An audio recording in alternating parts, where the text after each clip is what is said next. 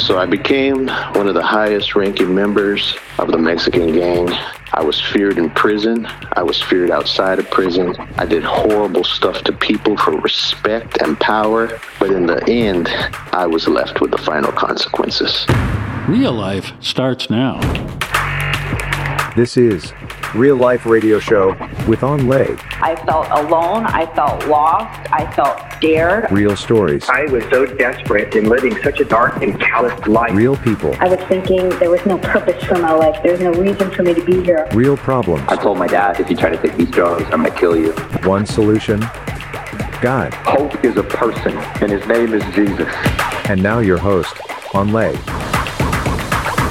Hi, this is Evangelist Anh Le. Welcome to the Real Life Radio Show, where we're going to talk to real people who had real problems, but found answers in a real God. Lately, we've been talking about the realities of being a top gang leader and what it does to the soul of a man. I've heard some say that evil is just a social construct, that there is no evil or good, just perspective. But I personally would disagree with that. Let me show you why. In our last show, we had Michael Ochotorena explain to us his story of how he became the captain of a top Mexican gang in his area. And it was scary what he told us. Now, listener discretion is advised as the contents of this show have violence and depict disturbing topics. Michael told us how his father left his family to do his own thing, like drinking, partying, things like that. And when Michael was only two, he was raised by his mother and grandmother and he grew up with a lot of hatred and anger because in his life, all he wanted was the love from his father. And when the moment came on his father's birthday where he gave his dad a gift, his dad threw it in the street, yelled at him and his family why they have to always bother him. He was heartbroken, but out of that birthed a new level of anger and hatred, so much that he was always super violent. He told us he knew that his father was respected because of how big and bad he was. He figured if he could become bigger and badder, maybe one day his father would love him. So he became so bad, joined a gang, and was willing to do anything to be the biggest, baddest gangster that ever lived. Michael, welcome to the show again. How you doing? Michael, man, I'm doing good. It's incredible, really, to have you on the show again. And the fact that we're talking, it's amazing because I'm sitting here after hearing what I heard, and I can't believe I'm interviewing the same man. And you're a changed man. Oh, yeah. Which I want to hear how. But first, tell me the story of the day you became the captain of the gang. Like, you got there really fast. And I understand you were doing things like really scary things. Can you tell us a little bit about that and how you felt that day? Yeah, I spent most of my life in and out of correctional facilities. Okay. As a teenager, I was in and out of juvie. Then I later moved up to. Did it help you to stop? Um, no. Let me tell you the story about prison and juvie. People think it's rehabilitation, Mm. but most of the time, it's you becoming a better criminal. Why? In prison, it's kill or be killed. Oh. Let's just say it's a whole different world. Like if you go in there thinking you can be by yourself and do your time and you be left alone, you're in for a shocker. Oh. Because in there, you click up, which means you're separated by race. I became a racist in Oh, prison man. because if you're brown, you hang out with the Mexican gangs. Mm. If you're black, the black gangs, white, the white gangs, and so forth. And if you don't click up, you have no protection. Okay, same. It's really bad in there. It's a different story than when you watch it on TV, let's say that. Right. I rose quick because I did whatever I was told, just like I did when I was in the street gang. Okay. And that included hurting people really bad, doing horrible, horrible stuff. Like what? Like what horrible stuff? I mean, you know. I was one who collected fingers. Oh, wow. If you didn't pay up, if you were snitching, if we were doing something, I'd cut your finger off. Okay, that's pretty scary. Now, I understand you're getting into drugs Yeah. to kind of enable this. What kind of drugs were you getting into in this gang life? So even in prison, you can get drugs easily and readily. Wow. And people don't realize that. It's so easily there for people, it's so readily available. I started off with cocaine. Mm, Cocaine then just didn't do it for me. And eventually I moved into heroin. wow. And heroin was my mistress for many, many years. I was a womanizer, but more important than being a womanizer, heroin was my mistress. wow. So drugs and woman, like everywhere, like anytime wanted, whoever, whatever, it was like you were respected. Yeah, when you're a drug dealer, when you have drugs readily available, you can get anyone you want. Wow. Women flock to you. Friends you think are friends flock to you. Wow. And truthfully, they're just there for what they want and what they can get. Now, what do you think the drugs did for you? Like, you know, what did heroin and all that cocaine do? Is it just trying to make you feel invincible or what was it doing to you? Made me feel invincible, made me feel powerful. Mm. It dulled the pain. The pain of what? the pain of just everything I was going through. Yeah, I said I didn't care. I loved it, whatever. But you still see people crying for mercy, mm. begging for their lives, and it's still there for you. I see. It's still the pain of my father, still the pain of everything I was going through. I blamed on everybody else but myself and my own decisions. Wow. Now, I understand though. There was a point in your life, often, where you kind of flipped over, and probably the drugs helped you this, but then you actually started enjoying people crying out for mercy, where there was a state of your mind and heart that allowed yourself to take desire in that. During this time, was there any compassion in you at all, or like, what was going on through your mind and heart during that time? I had to say probably not because I felt power was and fear was my twisted sense of love. When mm. people respected me, when people feared me, I felt people loved me. And that's not the fact. You can't equate love with fear ever. And I know that now. Of course. We know that now, but at that time, that's what you thought. Yeah, in that time, I was really wrong. And I loved when people shook in fear and terror. I love when they begged, don't hurt their relatives or family members. Mm. Because if they didn't pay me what they owed me, I would attack people they loved. I was ruthless.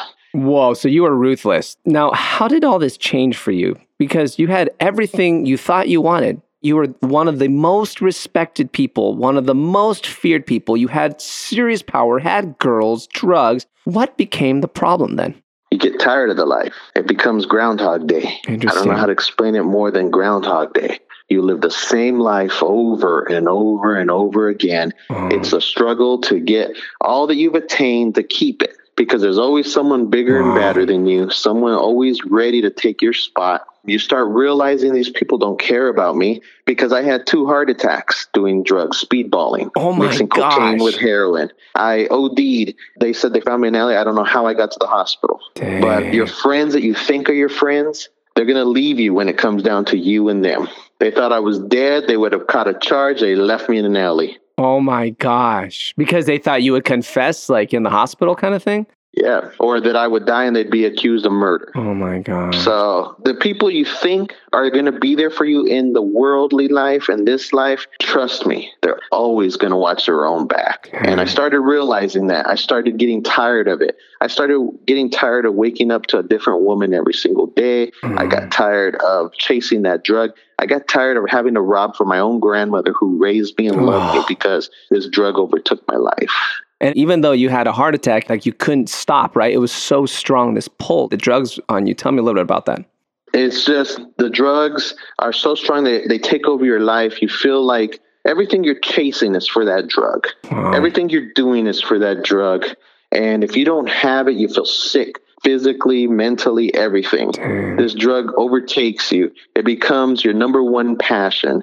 And I just got tired of that. Mm. I got tired of caring just about that. I got tired of being by myself because I thought I had all these friends and I realized I didn't really have friends. They were just after what mm. they wanted. You get tired. And I got to that reaching point where I was tired. Let's stop there, Michael, because this is amazing how you felt so empty while you had what the world would say everything in your realm. Now, I want to have you on our next show to talk about how you had become a truly changed man. Brother, thanks so much for joining us. And again, folks, listen, you can go and see Running the Bases. He plays one of the antagonists in the movie. Very scary scene in the prison. You will see him. You'll see he's got a huge tattoo, many tattoos on his face, but specifically one that signifies that he's the leader of the gang. And you'll recognize what I'm talking about right away. and you definitely got to go check out the movie because that movie really is a powerful movie and really life changing. Hang on, the show isn't over yet. I have some deep thoughts to share with you right after the break. Hey guys, it's me again. Let me be real and upfront with you. People are calling in and getting saved and set free by the power of the gospel that is preached on this show through powerful testimonies. I remember one night I was working the phones and a man in about his 30s called in. He was a business owner who was addicted to cocaine and he was living in California. He said he was driving and he heard our show about a former drug addict and he felt convicted that he wasn't living his life right and he gave his life to Jesus that very night. To me, this is a powerful reminder that God is moving through this real and raw show to touch the lives of others. Will you help us reach other cities all across America? You may be able to donate maybe $5 a month, maybe 10, some maybe 25, maybe more.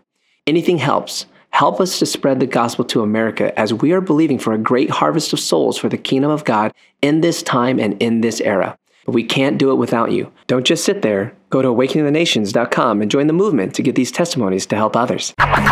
More real life starts now. Welcome back to the show. We're going to go deeper into what you just heard. So, what do you think about this? I think when we hear about horrible evils like how Michael used to live, we really don't want to hear about it. I mean, sometimes we don't really want to think about those things either.